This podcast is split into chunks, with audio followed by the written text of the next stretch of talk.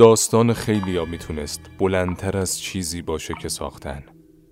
می‌تونستن بهتر بخونن زیباتر ببینن و روشنتر درک کنن که داشته هاشون چیه.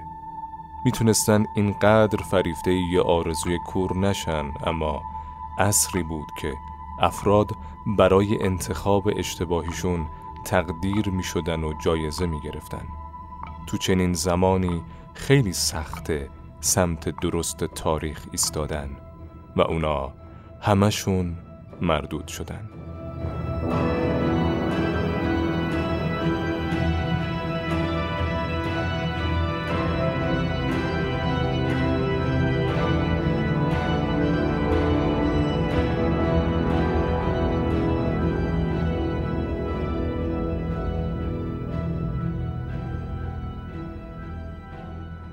ایران عزیز، ایران شریف، سرزمین پاکان، درود.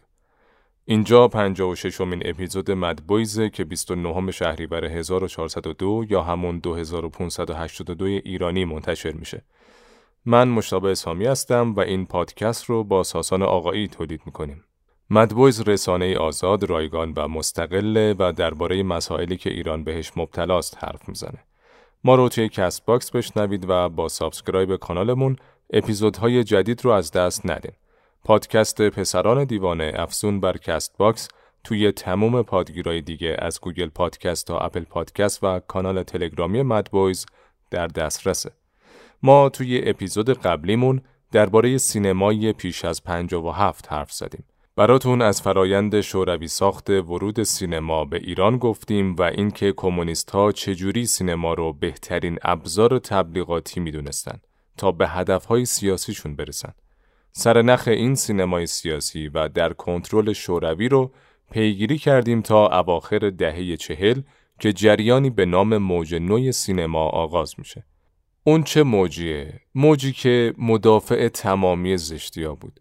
اپیزود امروزمون ادامه داستان سینما پیش از هفته که به جاهای جالب تریش می‌رسه اما بهتر معلفه های اصلی سینمایی رو که داریم ازش حرف می‌زنیم یه بار دیگه به نقل از اپیزود 55 بشنوید که آماده ورود به ادامه بحث بشین.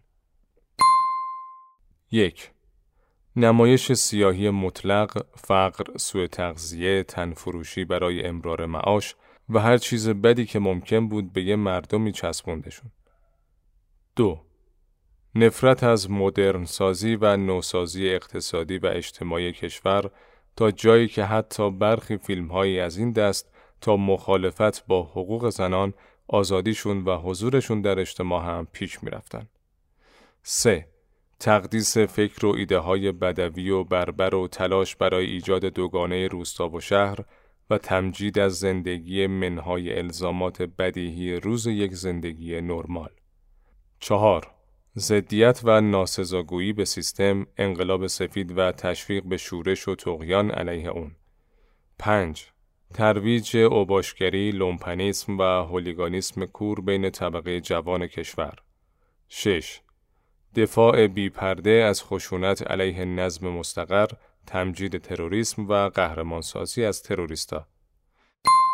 خب درباره برخی از این معلفه ها مثل ناسزاگویی به انقلاب سفید تقدیس فکر بربر و بدوی یا نفرت از مدرنیزاسیون تو همون اپیزود 55 حرف زدیم و مثالای آوردیم از فیلمایی مثل گاو، قیصر، پستچی، مغلا و اسرار گنج دره جنی.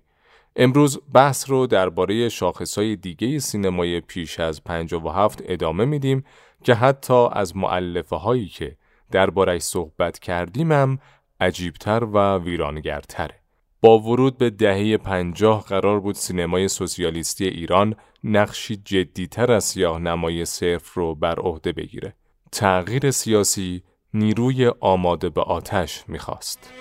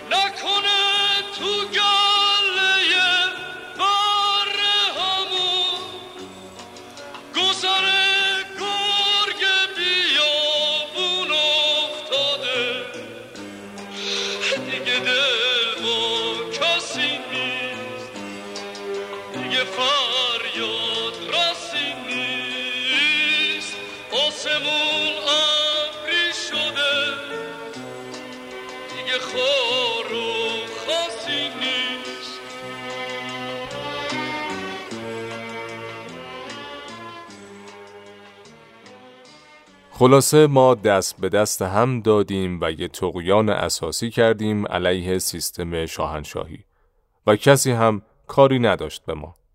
این اعتراف داریوش مهرجویی 41 سال پس از بهمن 57 مهرجویی که سال 98 توی بزرگ داشت برای کیمیایی اینا رو گفت پیش از 57 سازنده چهار فیلم گاو، آقای هالو، پستچی و دایره میناست.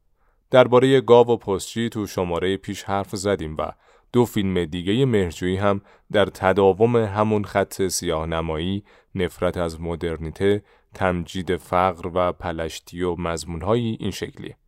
سینمایی که بدبختی از سر و روش میریخت و قهرماناش یه مشت لات و لومپن و دزد بودن.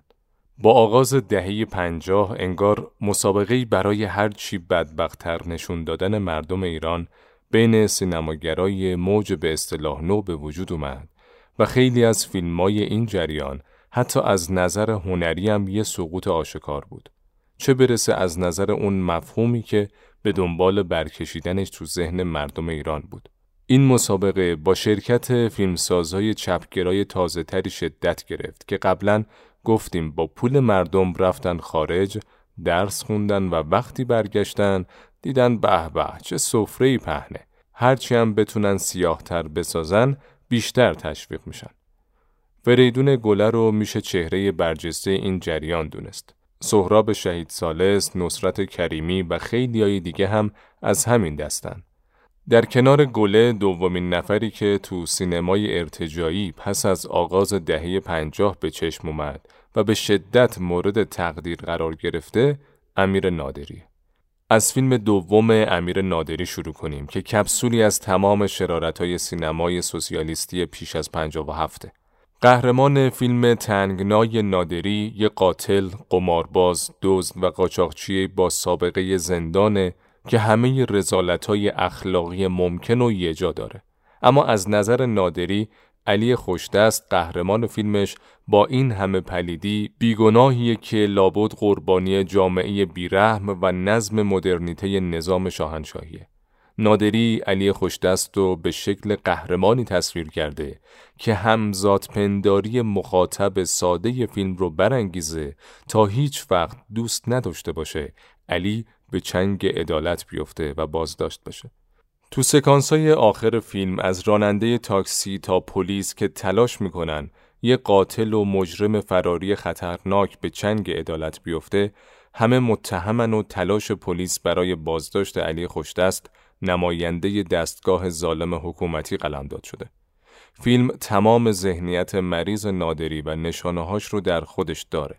در سراسر فیلم یه خیابون آسفالت، یه ساختمون و خونه استاندارد یا یه نما از تهران زیبای دهه پنجاه دیده نمیشه.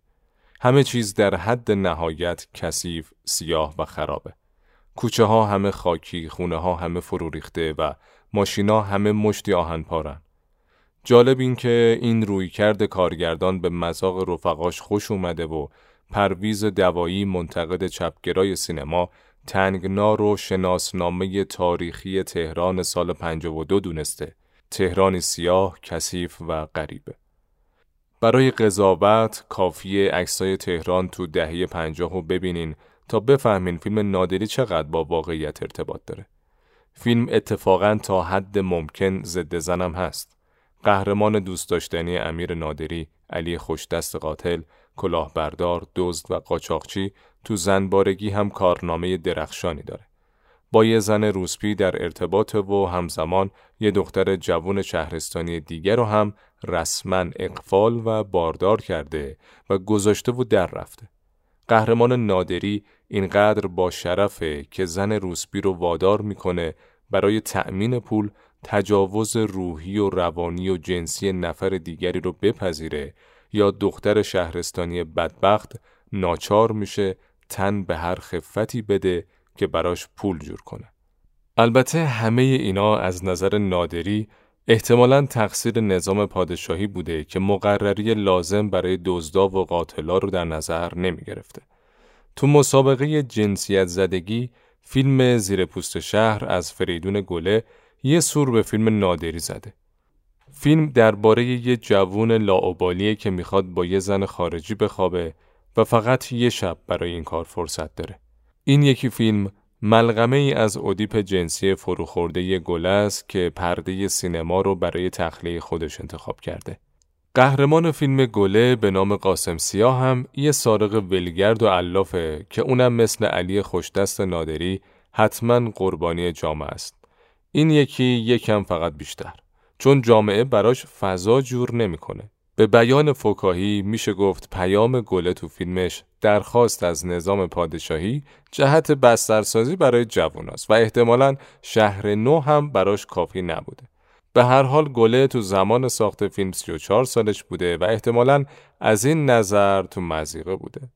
فیلم نه تنها روایتی زشت و موهن از مرد ایرانی و جامعه ایرانی رو به نمایش می‌ذاره که با استانداردهای اون زمان سینما نزدیک به مرزای پرنه. گل جامعه وحشی و شهوتی رو به نمایش می‌ذاره که تمام مردای جامعه آب از لب و لوچشون آویزونه و از هر فرصتی برای بهره برداری جنسی از زن دریغ نمی‌کنن. حتی تو روز روشن وسط پیاده رو و در فاصله کوتاه یه تماس تلفنی. قهرمان عزیز فیلم گله که در پایان کارگردان تمام حق رو برای اون در نظر گرفته هم سرآمد دارندگان تستوسترون تو جهانه که از دستمالی زنان تو بالا شهر تهران هیچ عبایی نداره. انگار این یه جور روش انتقامگیریه که گله تو فیلمش تشویق می‌کنه. فیلم از همه جهت کمپلکسی از بیماریای جنسیه تا جایی که قهرمان فیلم در بدر مکانی برای همخوابگی با زن خارجی عبایی هم از تقسیم زن با بقیه رفقاش نداره. این شیوارگی زن تو فیلم تعریض مستقیم کارگردان به سیاست های انقلاب سفیده که ورود زنان به عرصه اجتماع، اقتصاد و سیاست رو ممکن کرد و توسعه داد.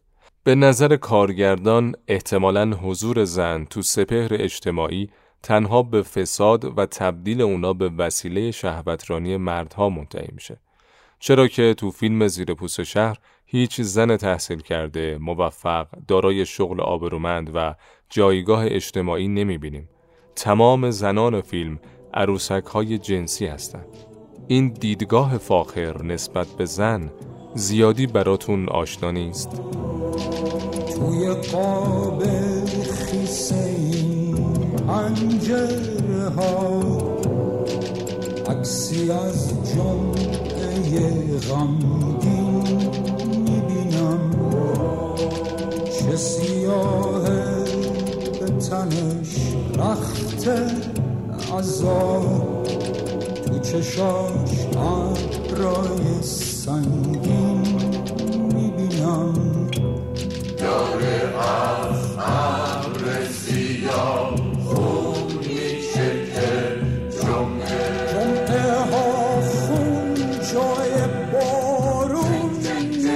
future.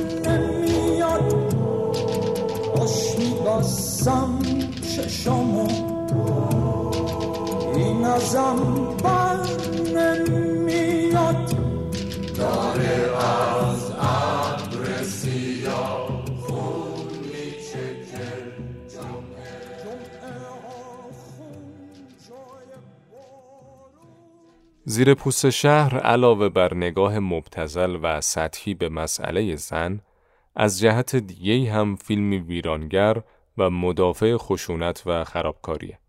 تو لایه درونی تر این فیلم با نخستین نشانه های اوباشگری و هولیگانیسم روبروییم که چون هیچ کس به اونا توجه نکرد و فریدون گله بابتش بازخواست نشد رسما فیلم بعدیش با نام کندو رو در خدمت مستقیم دفاع از خرابکاری و تروریسم قرار داد.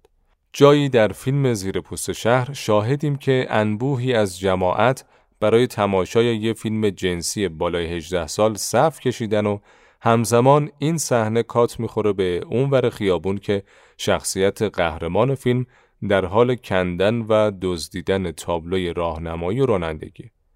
گله رسما خرابکاری و قارت اموال عمومی رو تو این صحنه آموزش میده و به شکلی قهرمان دزد و لاعبالی فیلمش رو به تصویر کشیده که دزدیدن تابلوی راهنمایی و رانندگی به دست قاسم هیچ حس ناخوشایندی تو مخاطب ایجاد نمی‌کنه. تازه همراهش میشه و تشویقش هم می‌کنه. بعد این صحنه آموزشی در حوالی پایان فیلم قهرمان فریدون گله در اعتراض به غور زدن دختر خارجی همراهش به دست دو ثروتمند که مطابق معمول نماینده همه بدیهای عالمن تو استخرشون ادرار می‌کنه که نمادی دیگه از تخریب و خرابکاری و انتقام کوره.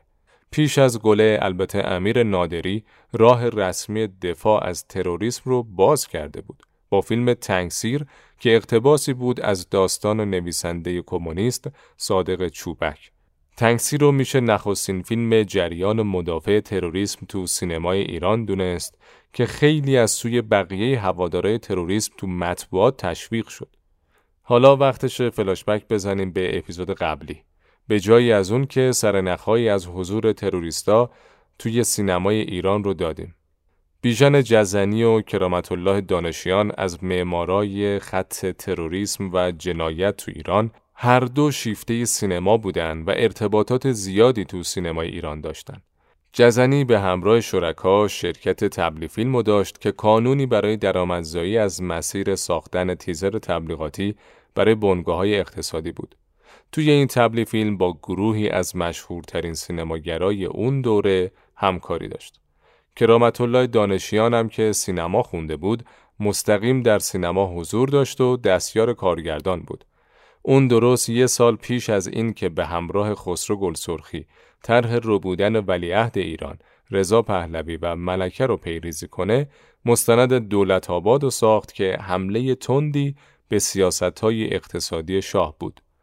این فلاشبک رو برای این زدیم که ببینین ارتباط سینما و خط تروریسم مورد حمایت شوروی، چین، کوبا و یه سری اجنبی دیگه چقدر مستقیم بود.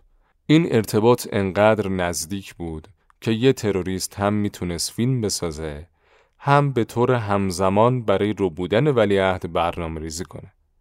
همون جور که تو اپیزود قبلی دنبال کردیم دستای اجنبی و به ویژه شوروی از همون ابتدا سینما رو تو ایران ابزار خوبی برای نفوذ و پروپاگاندا یافت. اینا بعد سرمایه گذاری اولیه تو دهه چهل تونستن یه خط ارتجایی و ویرانگر به اسم موج نو راه اندازی کنند که تبدیل به جریان اصلی سینما بشه. هدف این بود که خط ارتجا در برابر سینمای سرگرم کننده گنج قارون و سلطان قلبها قد علم کنه و افکار عمومی جامعه رو زیر آماج توفنده تخریب قرار بده. وقتی دهه پنجاه آغاز می شد، سینمای محصول مهرجویی ها و کیمیایی ها نخستین گام ها رو در جهت خط کشیدن روی چهره واقعی و رو به توسعه جامعه ایران برداشته بود و فکر می‌کرد الان وقت بیشتر جلو رفتنه. سال 1352 رو میشه سال تغییر ماهیت سینمای سیاه موج نو دونست. فیلم تنگسیر اعلام ورود سینما به فاز تروریستی و پشتیبانی آشکار از انجام هر جنایتی علیه ساختار سیاسی مستقر. امیر نادری تو همین سال با ساخت فیلم تنگنا که دربارش صحبت کردیم رسالتش در زمینه نسبت دادن بدترین سیاهیا به جامعه رو به پیشرفت ایران رو به خوبی انجام داده بود. احتمالاً بعد تنگنا با خودش گفته دیگه سیاهی و قاب زشت و کثیفی باقی نمونده که به تصویر نکشیده باشم. حالا بریم سراغ راه حل که از لوله تفنگ در میاد. گرایش نادری به تروریسم و جنایتکاری البته چیز جدیدی نبود. استاد همزمان با جنایت تروریستی سیاهگل که نخستین اقدام عملی تروریستای فدایی به شمار میره مشغول ساختن نخستین فیلمش با نام خداحافظ رفیق بود.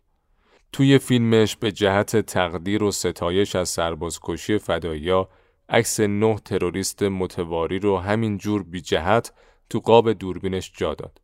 خداحافظ رفیق با ترانه مشهور جمعه خونین روی پرده رفت که شعری از اسفندیار منفردزاده با صدای فرهاد مهراد بود و به اعتراف خود شاعر مستقیما در تجلیل از تروریستای سیاهگل سروده شد. همینجور که می‌بینین آزادی حقیقتا وجود نداشت.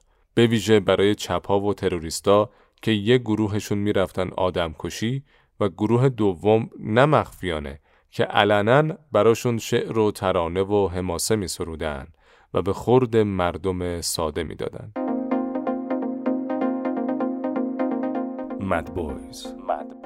MadBoys یک رسانه آزاد، رایگان و مستقله. تنها حمایت شما از ما subscribe به صفحه MadBoys تو CastBox ه.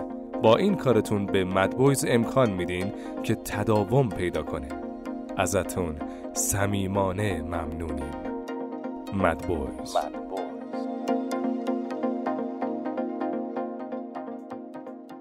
تنگسیر بی پرده و روشن ترجمه سینمایی جزوه های جزنی، دانشیان، پویان و احمدزاده تئوریسین های خط ترور و جنایته.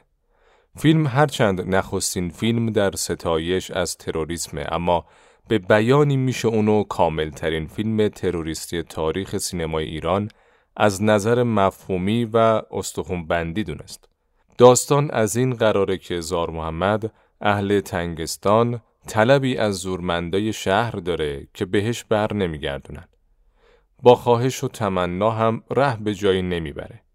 قانون هم ازش حمایتی نمی‌کنه و در عمل زار محمد یه روز تصمیم می‌گیره تفنگ و تبر قدیمیشو به دست بگیره و علیه حاکمای شهر قیام کنه و دونه دونشونو بکشه. نه تنها پستر فیلم که صحنه خداحافظی زار محمد از زن و بچهش به تمامی ادای دینی به تروریستای مسلحیه که آینده ایران رو هدف قرار داده بودند. زار محمد تو شهر راه میفته و یکی یکی زورمندای شهر رو می‌کشه و جنبشی اجتماعی در پشتیبانی از جنایت و ترور شکل می‌گیره. مردم به کمکش میان و بهش لقب شیر محمد میدن.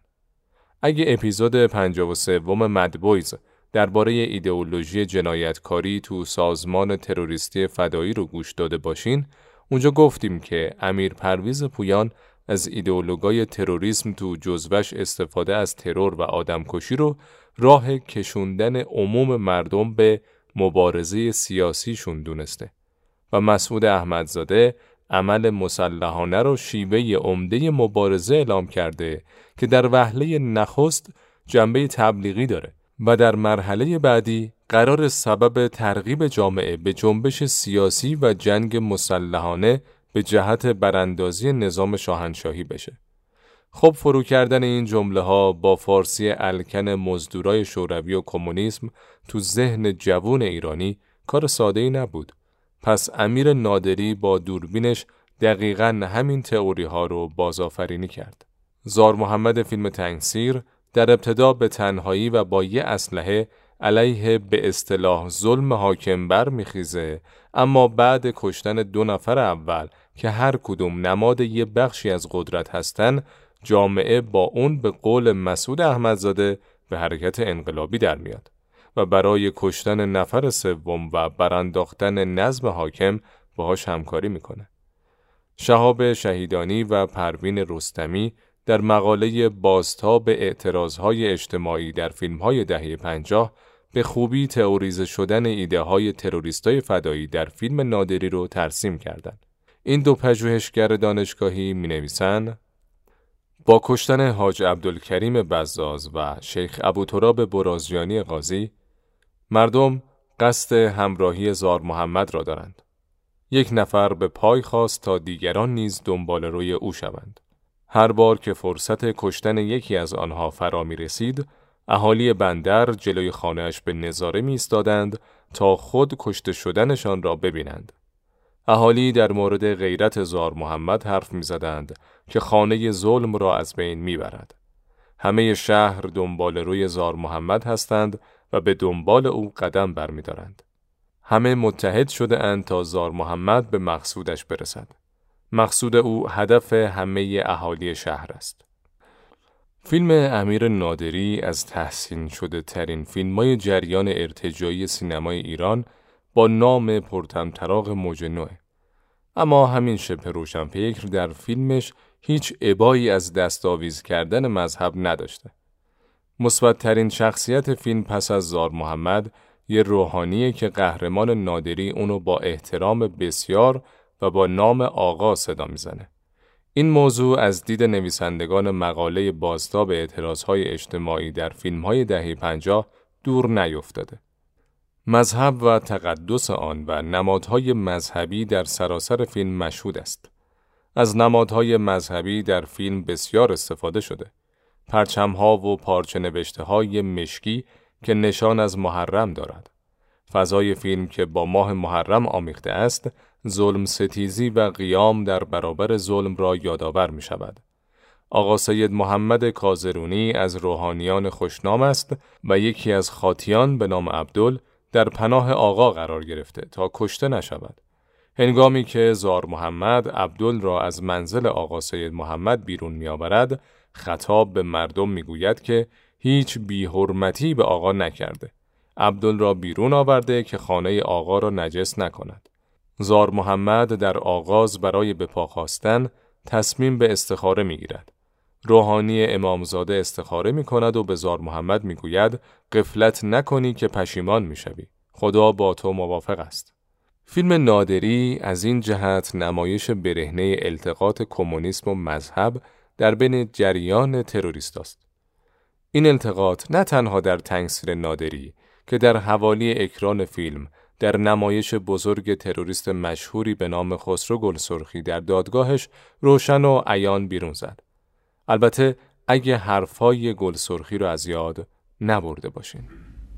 انما الحیات و عقیدت و جهاد من که یک مارکسیست لنینیست هستم برای نخستین بار عدالت اجتماعی را در مکتب اسلام جستم و آنگاه به سوسیالیسم رسیدم.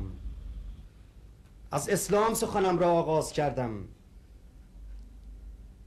اسلام حقیقی در ایران همواره دین خود را به جنبش های رهایی بخش ایران پرداخته است.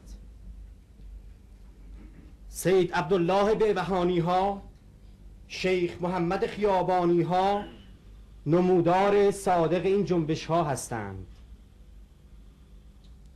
و امروز نیز اسلام حقیقی دین خود را به جنبش های آزادی بخش ملی ایران ادا می کند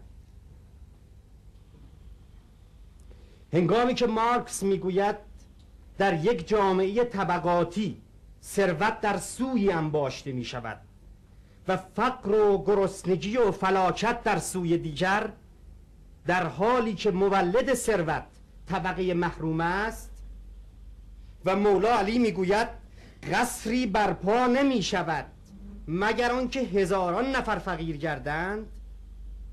نزدیکی های بسیاری وجود دارد.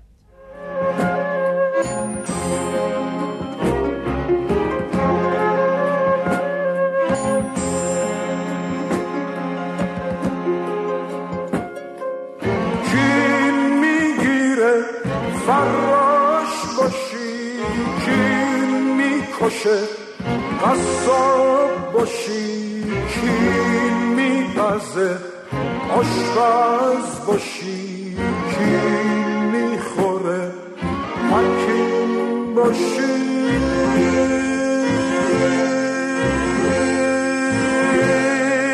گنجش ککل اشی مشی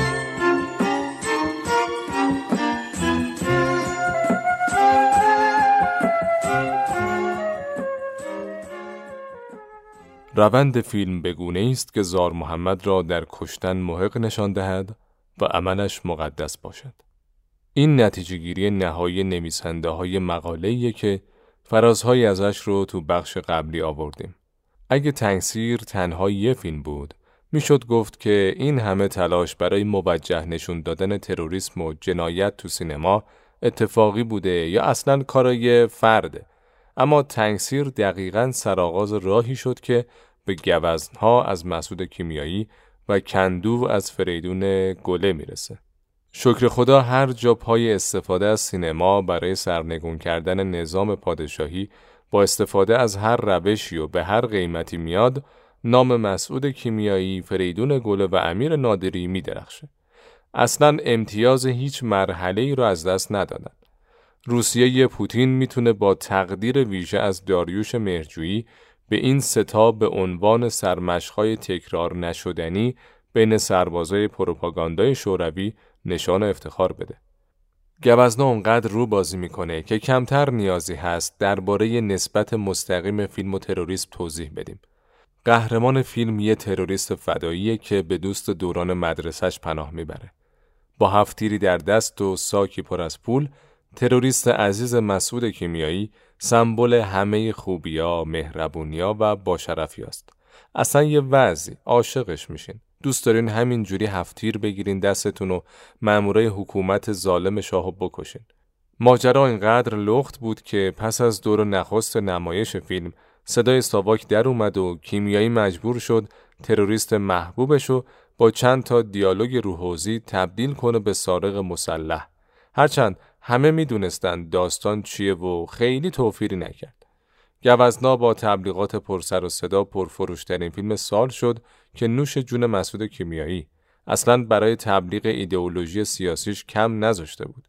از یه سکانس که هیچ از یه پلانم نگذشته بود در جهت تخریب هرچی بیشتر نظام مستقر و حق دادن به قهرمان و تروریست فیلمش. تو تهران مدرنیزه شده مدرسه ای که همون اول فیلم تروریست میره سراغش مخروبه و ویرانه بیش نیست. جای دیگه ای از فیلم من بحث همیشگی همسایه های یه خونه با هم اینجوری توجیه میشه که تقصیر خودشون نیست. سرگرمی ندارن و اگه سواد داشتن اینقدر سر هیچ و پوچ با هم بگو مگو نمی‌کردن. یادآوری کنیم کیمیایی زمان این فیلم نامه رو نوشته که تحصیل نه تنها به خرج دولت رایگان و اجباری بود که طرح تغذیه در مدرسه ها در حال اجرا شدن بود. بند خدا کیمیایی حتی از یه سکانس خوبش هم نگذشته. اونم وقتیه که تو خونه خراب و ویرون بالاخره یه مراسم خواستگاری برپا میشه و تروریست عزیزمون که از پشت پنجره در حال تماشاست با سرخوشی میگه دنیا هنوزم خوبیاشو داره. هنوز جملش تموم نشده آقای خواستگار از بیماری سر پهن میشه کف زمین. تو فیلم همه چیز از عملی شدن سیه تا فقر مستجرا و رفتار صابخونه مستقیم تقصیر نظام حاکمه و اینو خیلی مستقیم تو این دیالوگش می‌بینیم. رفیق من ما وایسادیم تو رفتی ما نخوندیم تو خوندی ما عین یه جزیره بیکس موندیم تو با همه کس جون تو عذاب کشیدی آخرش چی شد؟ تو اونجا نشستی و ما اینجا. من تو کار درستی کردی اگه یه مشتریدم دزدی کنه خب دزدیه دیگه. حرفم که می‌زنی میگن حالیت نی. بابا اگه حالیمون نی تقصیری نداریم. کسی حالیمون کرده که ما جفتک زدیم. ده من کسی رو جلوم نیدم که خودم رو ور کردم. اگه قرار باشه چیزی داشته باشم بدم فاتی رو خوشحال کنه نوکرش هم هستم. اگه عملی شدم عملیم کردن. ما که سواد درست حسابی نریم. بگو اسم اون کسی که تو رو عملی کرده چیه؟ شیش دفعه واسه خودت بگو تو درت بگو. ببین دلت نمی‌خواد خونشو بریزی؟ تو میری به اون کسی که بدبختت کرده التماس می‌کنی. گریه می‌کنی که بیشتر بدبختت کنه. کجاست اون چاهوی دست سفید خوش دسته کار زنجونه؟ پیام گوزنا ساده است. چون همه چی تقصیر شاهه راه حل آدمکشی، جنایت و ترور تا بتونیم بندازیمش. تنگسیر و گوزنا تروریسم علیه قدرت تو سینما رو توجیه و تئوریزه کردند. اما سال 54 فریدون گله تو کندو گامی فراتر گذاشت و رسما دستورالعمل آشوب اجتماعی و خرابکاری عمومی علیه تمامی نشونه های مدرنیته، سرمایداری و قدرت رو صادر کرد. بسیاری از منتقدا کندو رو بهترین فیلم فریدون گله و شاهکاری سینمایی توصیف کردند. و برخی هم فیلم و سریحترین فیلم در نقد مدرنیته دوره پهلوی نامیدن. ماجرای فیلم داستان دو زندانی یکی جوونی به نام ابی با بازی بهروز وسوقی و دومی مرد سن و سالداری با اسم آق حسینی با بازی داوود رشیدی. دو مرد تو قهوه خونه کثیفی که پاتوق به زهکاراست ساکن میشن و وقتی آق حسینی تورنابازی رو از ابی می‌بره حکم می‌کنه که ابی باید از خیابون لالزار تا میدون تجریش خیابون پهلوی رو بالا بره و تو هفت تا کافه غذا و مشروب بخوره و پول نده. نیمه نخست فیلم پیش از این که وارد چالش ابی بشیم به تمامی نمایانگر فقر و کسافت جامعه است تا مخاطب و شیر فهم کنه که باقی کارای ابی تو نیمه دوم فیلم از سر ناچاری و اگه کسی بود که حقش رو می‌داد ابی دست به خرابکاری نمی‌زد. هر توضیحی درباره فیلم پس از اینکه ابی وارد اجرای حکم مفتخوری تو کافه ها میشه اضافه است. باید خودتون ببینیدش. قهرمان فیلم از کافه های محقر پایین شهر شروع می‌کنه به خوردن مشروب و غذای مفتی. گاهی بدون کتک خوردن و گاهی با مقداری دعوا از محلکه میگذره. هرچی به سمت بالای شهر می‌رسیم کافه ها مجللتر میشه و سهم کتکی که ابی می‌خوره هم بیشتر. وقتی ابی آشولاش به کافه هفتم توی تجریش می‌رسه که مجلل ترینشونه دست به یه انتقامگیری از همه چی و همه کس می‌زنه. فیلم گله کاملا یک کلاس آموزشی خرابکاری، حمله به دارایی های مردم، تاراجشون و تخریب اموال طبقه ثروتمنده.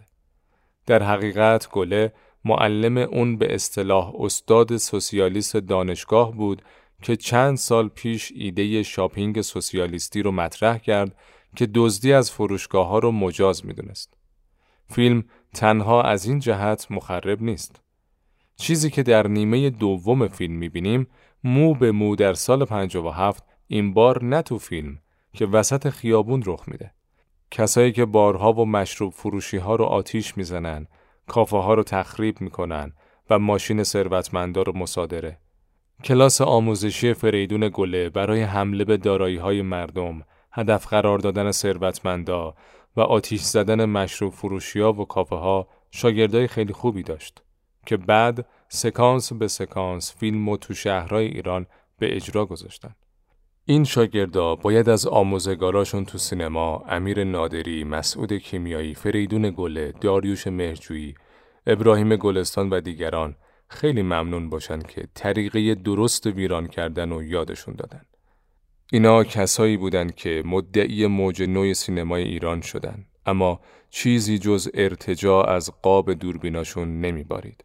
اونا از سینما اسلحه ساختن و به سمت چشمای جامعه شلیک کردن دلم هنگه از این روزهای بی امید از این شبگردی های خسته و معیوس از این تکرار بیهود دلم تنگ. همیشه یک غم و یک درد و یک آبوس دلم تنگه برادر جان. برادر جان دلم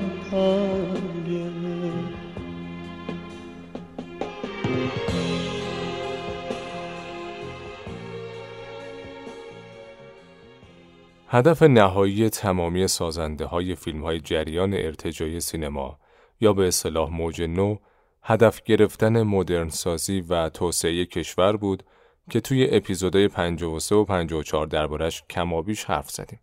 پس از دو قسمت که ویژگی های سینمای ارتجایی پیش از 57 رو برشمردیم، خوب هر چی که گفتیم و دستبندی کنیم تا دقیق تر مسئله سینمای پیش از 57 رو متوجه بشیم. و اینکه چرا بهشون میگیم سینمای ارتجایی. کتاب نقش سینما در انقلاب ایران از امیر شفقی به خوبی ماهیت و رویکرد این سینما رو دستبندی کرده و توضیح داده. نویسنده توی جمعبندی می نویسه پیش از 57 فیلم های متعددی ساخته می شوند که با روی کردی تخریبی و نه انتقادی به همه چیز می تازند. آسیب ها را بزرگ نمایی می کنند و به تعارضات دامن می زنند. این دست محتوا که عموماً همراه با سیاه نمایی اقراق شده شرایط اقتصادی است، نظام پهلوی را تا حد امکان ناکارآمد نشان می دهد. تا مهر تعییدی بشود بر احساسات متناقضی که در مردم شکل گرفته بود. در این فیلم ها تنها به مشکلات ناشی از حرکت به سمت مدرنیته پرداخته می شود و تغییرات مثبت جامعه طی آن دو دهه به تصویر کشیده نمی شوند. پهلوی اگرچه در حوزه سیاست یک کتازی می کرد اما برای فعالیت های اقتصادی محدودیتی قائل نبود.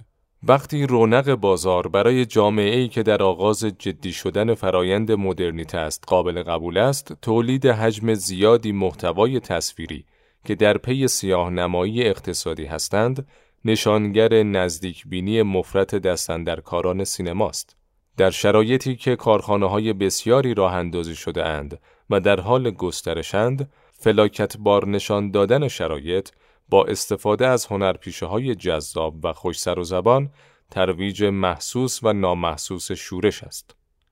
نویسنده در ادامه مبارزه سینماگرای خط ارتجاع با مدرنیته رو در نه بخش دستبندی کرده که به خوبی بیانگر تمامی معلفه های سینمای شبه روشنفکری پیش از 57 نه شاخصه ارتجایی سینمای نادری ها و گله ها اینا هستند.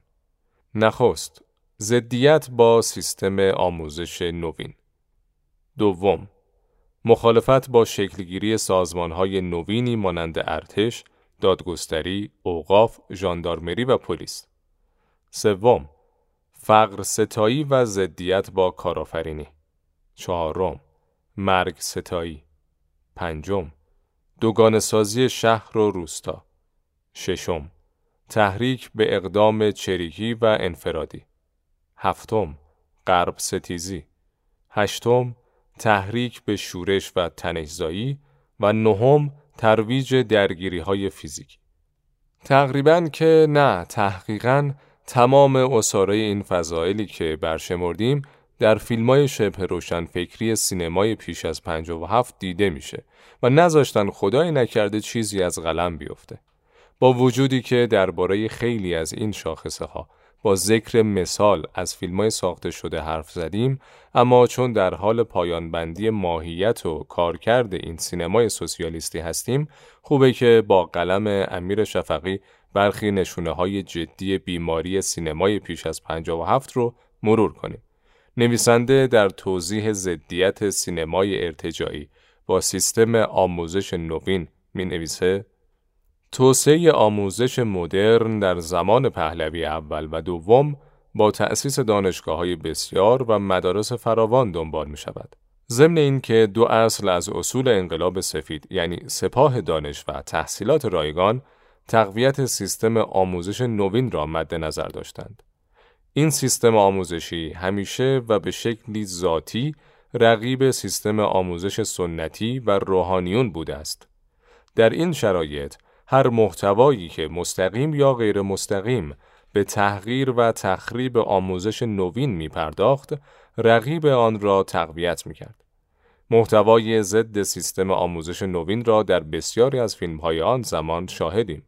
مثال در گوزنها به ویژه در دیالوگی که قدرت به سید می‌گوید تو خوندی ما نخوندیم. فردی معتاد که در پی معتاد کردن بچه مدرسه ای هاست همتراز کسی قرار می گیرد که تحصیلات آکادمیک دارد.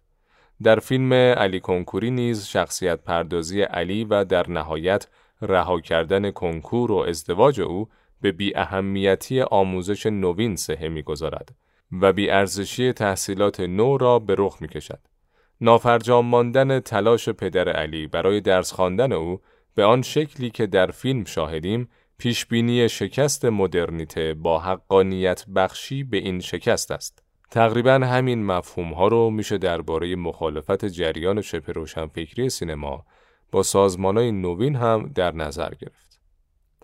سینما بدون اینکه به رقابت تاریخی بین سنت و مدرنیته توجه کند، با تخریب مستقیم و غیر مستقیم سازمان های جدید به خدمت روحانیون در می آید.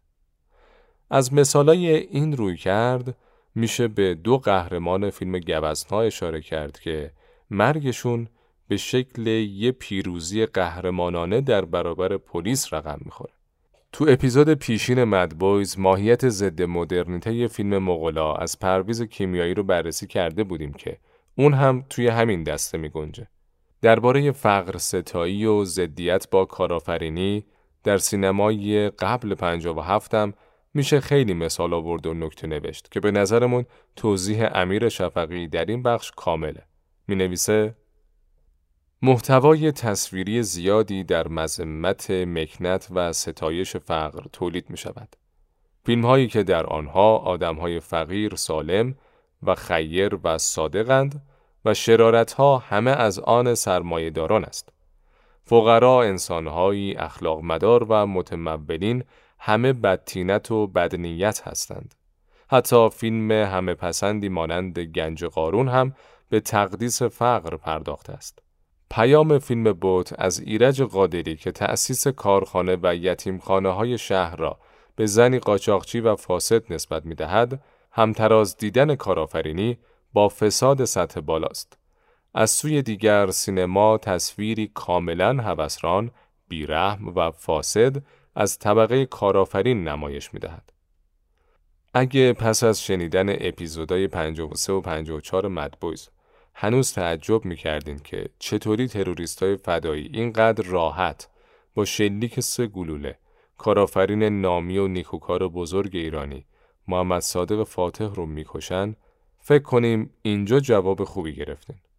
در نهایت اگه بخوایم خیلی روشنتر رد پای تروریسم تو سینمای نادری، گل، کیمیایی و بقیهشون رو دنبال کنیم و نتیجه ای که به بار آورد رو نشون بدیم ارجا به این بخش از تحلیل نویسنده یک کتاب نقش سینما در انقلاب ایران کافیه.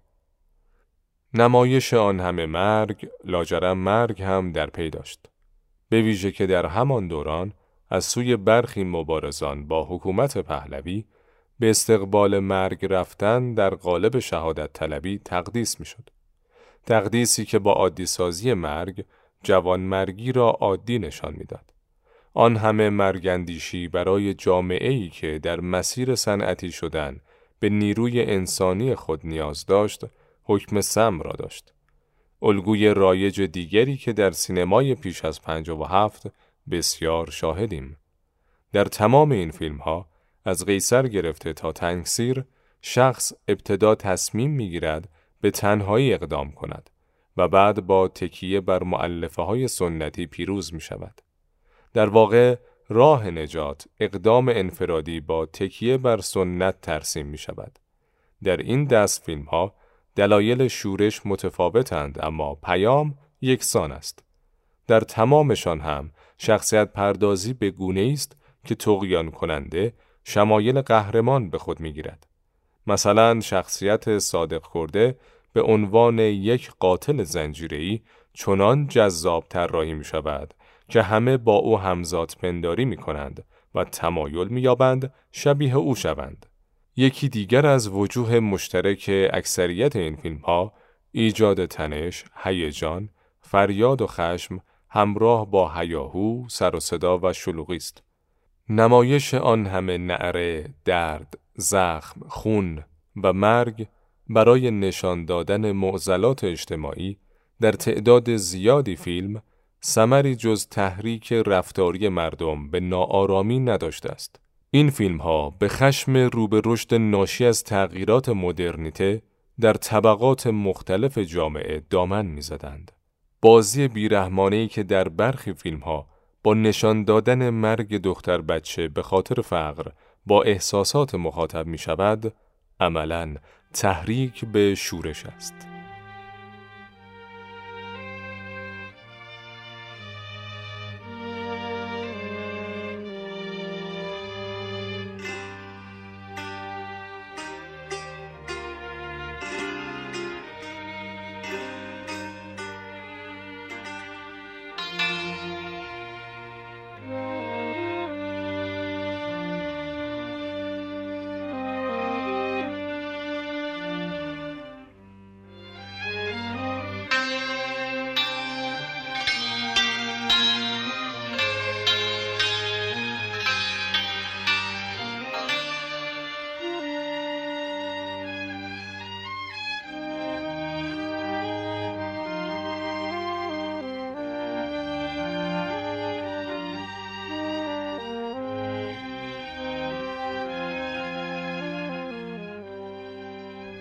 اونا پیروز شدن و به چیزی که می‌خواستن رسیدن. آموزشاشون تو زمینه خرابکاری، تخریب و ویرانگری به اضافه تروریستایی که ازشون قهرمان ساختن خیلی موثر عمل کرد. نظام پادشاهی که مسئول تمامی فقر و سیاهی و کسافت و پلیدی مملکت بود بالاخره افتاد و آرزوشون برآورده شد. و اما خب چی به دست اومد؟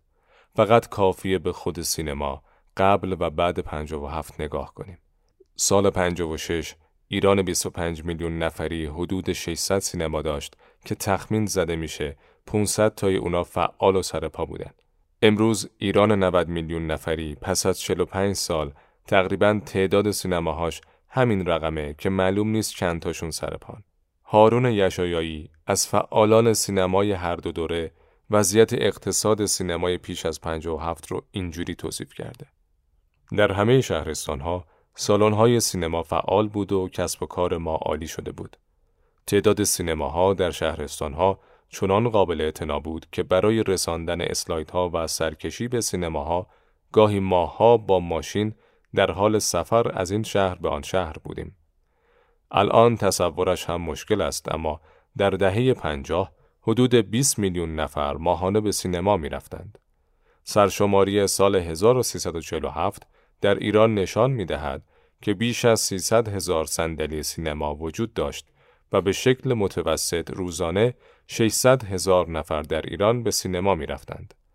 از این رقم نزدیک به 180 هزار نفر در تهران و بقیه در شهرستانها به سینما رفتند. شاید باورتون نشه که در بین دهه سی تا پنجاه به خاطر قیمت مناسب بلیت سینما رفتن شبیه رفتن به پارک بود اما آماران نشون میده که حالا هر ایرانی در بهترین حالت شش سال یک بار سینما میره. با رویدادهای سال 57 سینما تقریبا در معرض انقراض قرار گرفت.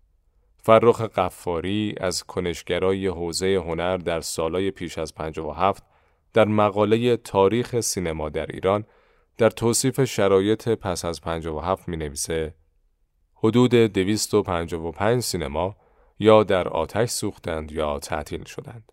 در نتیجه تعداد سینماها از 453 سینما در سال 1354 به 198 در سال 1358 کاهش یافت. سیستم جدید در ابتدا از اساس مخالف سینما بود اما نمایش فیلم گاو به بنیانگذار جمهوری اسلامی سینما را از تعطیلی کامل نجات داد. خوب اینجا سرنوشت کسایی که آرزوشون ساختن نظم جدید و براندازی نظم قبلی به هر وسیله از جمله شورش و ترور بود نگاهی بندازیم. البته همون جوری که همتون می‌دونین پیش از 57 آزادی نبود و به ویژه چپا برای ترویج تروریسم، کمونیسم و مزدوری شوروی خیلی آزاد نبودن. مثلا مثل امروز نمی‌تونستن رسما از تجزیه ایران دفاع کنن. تو همون فقدان و آزادی و نبود دموکراسی یه سری نویسنده کمونیست مثل ساعدی، دولت آبادی، چوبک و بقیهشون که عموماً به خرج دولت زندگی رو با چپبازی و حرافی البته در رفاه میگذروندن داستانای سوسیالیستی می نوشتن بعد یه سری کارگردان عاشق کمونیسم، تروریسم، نابود کردن ایران و انداختنش تو بغل شوروی از روش فیلم می ساختن. تو این فیلم ها رسما به جامعه آموزش خرابکاری می‌دادن. هیچ هم آزادی نبود. اما احتمالا براتون خیلی عجیبه اگه بگیم که به جای بازداشت و زندان و محاکمه ازشون تقدیرم می‌شد. در پایان دهه چهل و در دهه پنجاه موج توسعه اقتصادی و اجتماعی ایران به سپهر هنر و فرهنگ هم رسیده بود و جز اینکه مردم از جیبشون بلیت میخریدن و سینماها لبریز از تماشاگر می‌شد دولت هم با خرج بودجه عمومی به تقویت بنیان سینما کمک می‌کرد. فیلمای ویرانگر امثال مهرجویی و گلستان و نادری رو بررسی کردیم. زیباست که بابت ساختن همچین فیلمایی پشت سر هم جایزه هم می‌گرفتن. یکی از پشتیبانی های دولت راه اندازی جشواره های مختلف فیلم بود که مستقیم یا غیر مستقیم با جایزه های ارزنده هدفش گسترش سینما به عنوان یه عنصر فرهنگی مثبت بود. از نظر دستگاه حاکم جوون اگه وقت فراغتش رو تو سینما میگذروند خیلی بهتر بود تا اسیر مواد مخدر یا الکل بشه. منتها دستگاه حاکم خیلی توجهی نمی‌کرد که اثر تنگسیر و گوزها و فیلمای از این دست ممکنه از صد تا مواد مخدرم بدتر باشه. اگه از جشنواره فیلم های آموزنده و فستیوال بین المللی فیلم های کودکان و نوجوانان که کانون پرورش فکری بنیان گذارش بود بگذریم دو جشنواره سینمایی مهم ایران یکی جشنواره فیلم تهران بود و دومی جشنواره فیلم سپاس جشنواره فیلم سپاس اسمن خصوصی بود و از سوی مجله فیلم و هنر برگزار می شد که البته از پشتیبانی گرم وزارت فرهنگ وقت برخوردار بود. جشنواره تهران که بعد 57 با الگو گرفتن ازش تبدیل شد به جشنواره فیلم فجر هم یه فستیوال بین المللی مهم به سبک فستیوالای معتبر کن و ونیز و برلین به شمار می‌رفت که به ابتکار دفتر مخصوص شهبانو فرح پهلوی برگزار می شد. نگاهی به فهرست برندگان این دو جشنواره جالب توجهه. در جشنواره فیلم تهران که همیشه فیلمای گردن کلفت جهانی شرکت داشتن، پرویز کیمیاوی برای فیلم مغلها جایزه مخصوص هیئت داوران رو برد. مغلها همون فیلم ضد مدرنیته که جسارتی تمام به سیاست اقتصادی و اجتماعی ایران دهه 45 است. تو همین دوره از جشنواره جایزه بهترین کارگردانی در رقابت با کارگردانه مشهوری مثل فرانچسکو روزی برنده نخل طلای کن و شیر طلایی ونیز به سهراب شهید سالس رسید. دست کم فیلمش با نام یه اتفاق ساده مستقیم به ساختار سیاسی تبر نمی‌زد اما خوب درباره سابقش اینو بدونید. شهید سالس در گرد همایی های عمومی حزب توده شرکت نمی کرد. اما در جلسات بسته و مهمانی ها همیشه حضور داشت. مرتب در حوزه های حزبی شرکت می کرد. حق عضویت می پرداخت و چند بار در جلسات کمیته کشوری حزب توده حاضر بود. شهید سالس خودش مدعی بود که آثارش در خط ایدئولوژی و آرمان حزب توده قرار دارد. در دوره چهارم جشنواره فیلم تهران جایزه بهترین بازیگر مرد در رقابت با گروهی از قدرترین بازیگرای جهانی به بهروز وسوقی رسید. برای چه فیلمی؟ گوزنا فیلم مقدس تروریستای فدایی. هرچند جهت انصاف باید گفت بازی بهروز وسوقی مانند بیشتر نقشاش در سینمای پیش از 57 خیره کننده بود. بهروز وسوقی بعدتر هم یه دیپلم افتخار دیگه به پاس اجرای دقیق و درست اوباشگری تو فیلم کندوی گله از جشنواره گرفت. اگه توی جشنواره فیلم تهران به دلیل شرکت گسترده فیلمای مطرح دنیا یک کمی دست و بال هیئت داوران جهت تقدیر از سینمای ارتجا بسته بود اینو به تمامی توی جشنواره فیلم سپاس جبران می‌کردن. تقریبا همه فیلمسازایی که توی این دو اپیزود ازشون یاد کردیم به عنوان معلف های سینمای به اصطلاح موج نو از جشنواره سپاس جایزه گرفتن. دیاریوش مهرجویی پدر سیاهسازی تو سینمای ارتجایی پیش از 57 با فیلم آقای هالو که تماما در خدمت دوگانه سازی بین روستا و شهر بود مهمترین جایزه های سومین جشنواره فیلم سپاس و شکار کرد.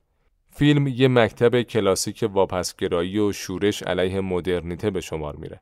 نویسنده مورد علاقه مرجویی هم غلام حسین سایدی که از کمالاتش تو اپیزود قبلی گفتیم یک سال پیش از نمایش آقای هالو برای فیلم نامه گاو برنده جایزه شد. تو همین دوره هیئت داوران اونقدر از قانون گریزی، آشوبگری و لومپنیسم جاری تو فیلم قیصر خوششون اومده بود که نتونستن جلوی خودشونو بگیرن و جایزه بهترین فیلم، بهترین کارگردان و بهترین بازیگر نقش اول مرد و یه جا به فیلم دادن. بقیه شانس آوردن قیصر یه سری نقشه رو نداشت وگرنه احتمالاً بقیهش هم می‌دادن به کیمیایی.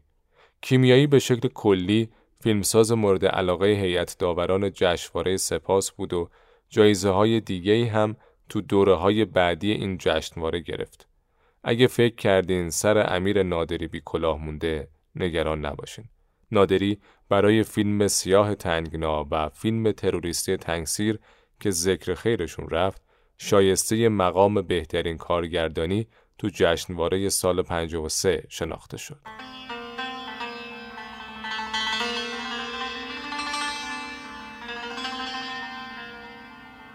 عزیزون از غم و درد جدایی به چشمونم نمانده روشنایی. گرفتارم به دام غربت و درد نه یار و همدمی نه آشنایی نه یار و همدمی نه آشنایی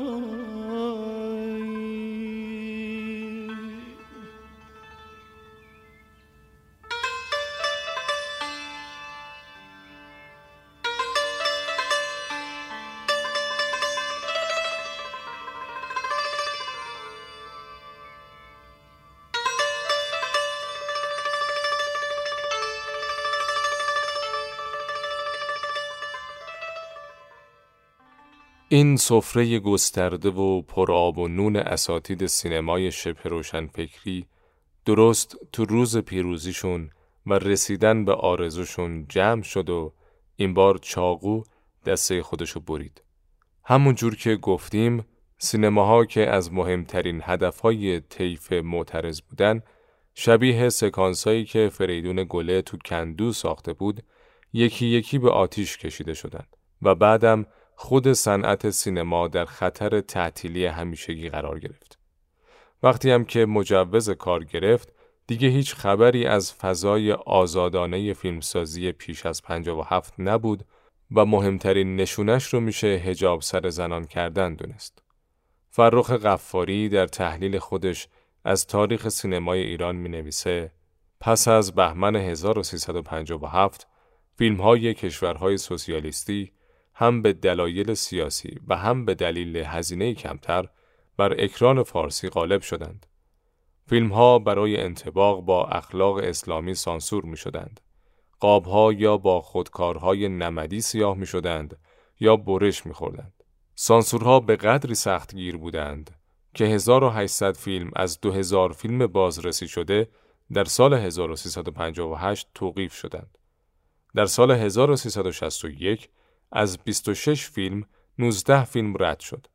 برخی از بازیگران، تهیه کنندگان و کارگردانانی که در نظام گذشته کار کردند، برچسب روسپی یا فاسد خوردند. یک تهیه کننده به دلیل مذهب بهایی خود اعدام و دیگری زندانی شد. سردرگمی بزرگی در مورد نقش زنان روی پرده به وجود آمد. محسن مخملباف که بعدها کارگردان سینما شد، مشکل را اینگونه حل کرد که زنان جز در حضور محرم نباید چادر خود را بردارند و تماشاگر نمی‌تواند محرم باشد. پس زنان باید در همه شرایط تحت پوشش باقی بمانند. مخملباف پیشنهاد کرد که اکثر شخصیت‌های زن در یک فیلمنامه به شخصیت‌های مرد تبدیل شوند مگر اینکه باردار باشند.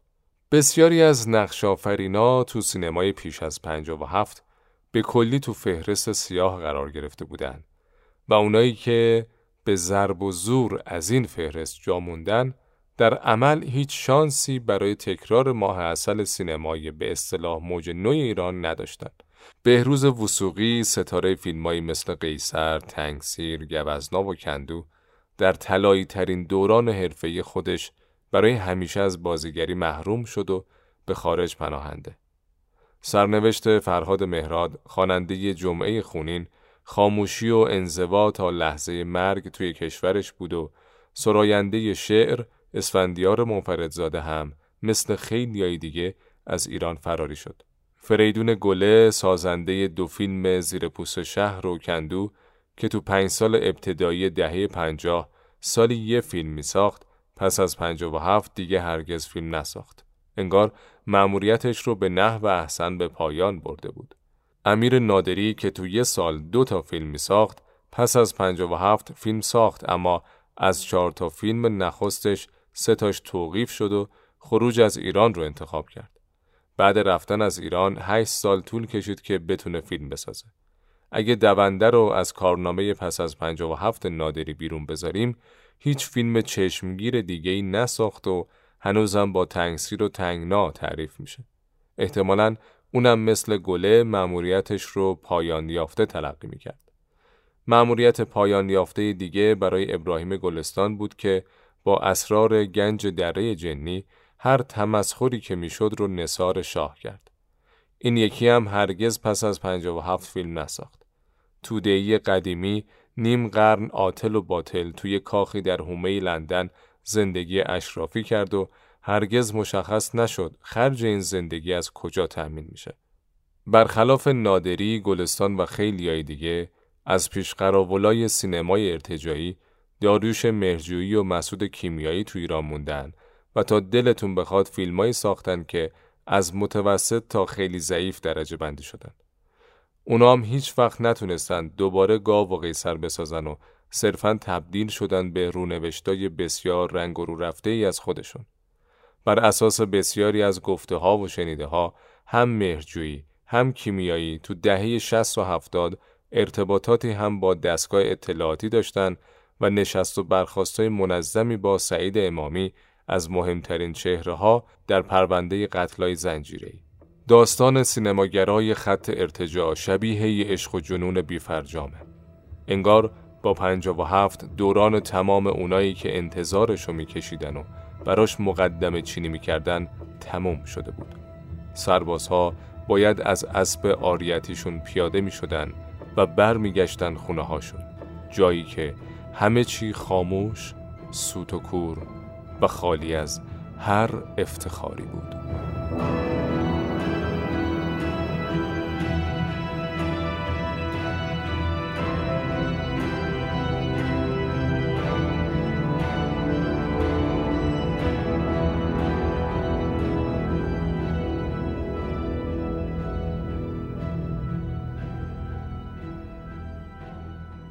به پایان 56 امین اپیزود مدبویز رسیدیم. امیدواریم دو اپیزودی که درباره جریان شبه روشنفکری پیش از 57 در آوردیم خستتون نکرده باشه و دیگران رو هم دعوت کنید که بشنوند. چهارشنبه هفته بعد هم تو چهارمین پنل مدبویز در اینستاگراممون درباره همین موضوع بحث و تبادل نظر می‌کنیم. مثل همیشه ممنونیم که مدبویز رو گوش میدین توی توییتر و اینستاگرام از پادکست خودتون می نویسین و ما رو به دیگران هم توصیه می کنید. ساده ترین راه دسترسی به MadBoys CastBox و subscribe کانالمون رو هم فراموش نکنید. قسمت 57 پسران دیوانه مثل همیشه چهارشنبه دو هفته بعد روز دوازدهم مهر ماه 1402 منتشر میشه. روز 29 شهریور 1329 اما اتفاقی تاریخی برای ایران افتاد. یادبود این شماره مدبویز ریاست نصرالله انتظام بر مجمع عمومی سازمان ملل متحده. در دوره ریاست نماینده کشورمون بر مجمع عمومی کار تدوین منشور جهانی حقوق بشر تکمیل شد و به امضای اعضای وقت سازمان ملل رسید.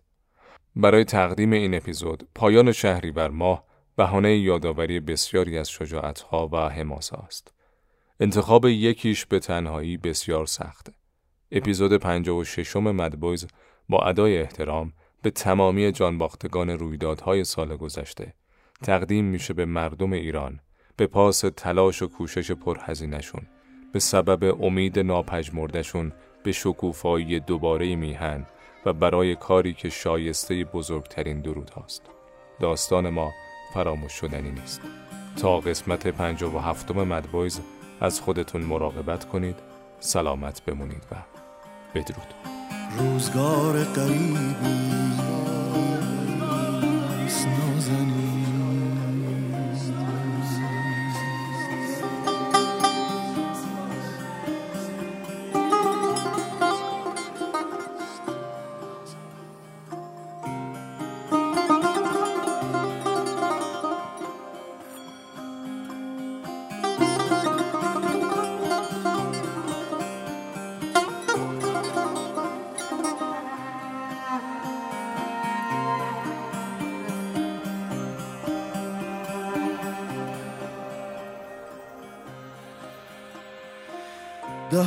را می بویند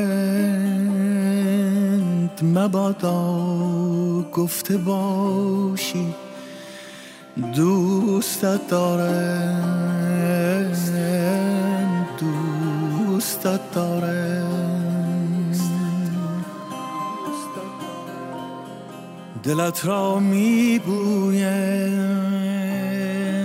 دلت را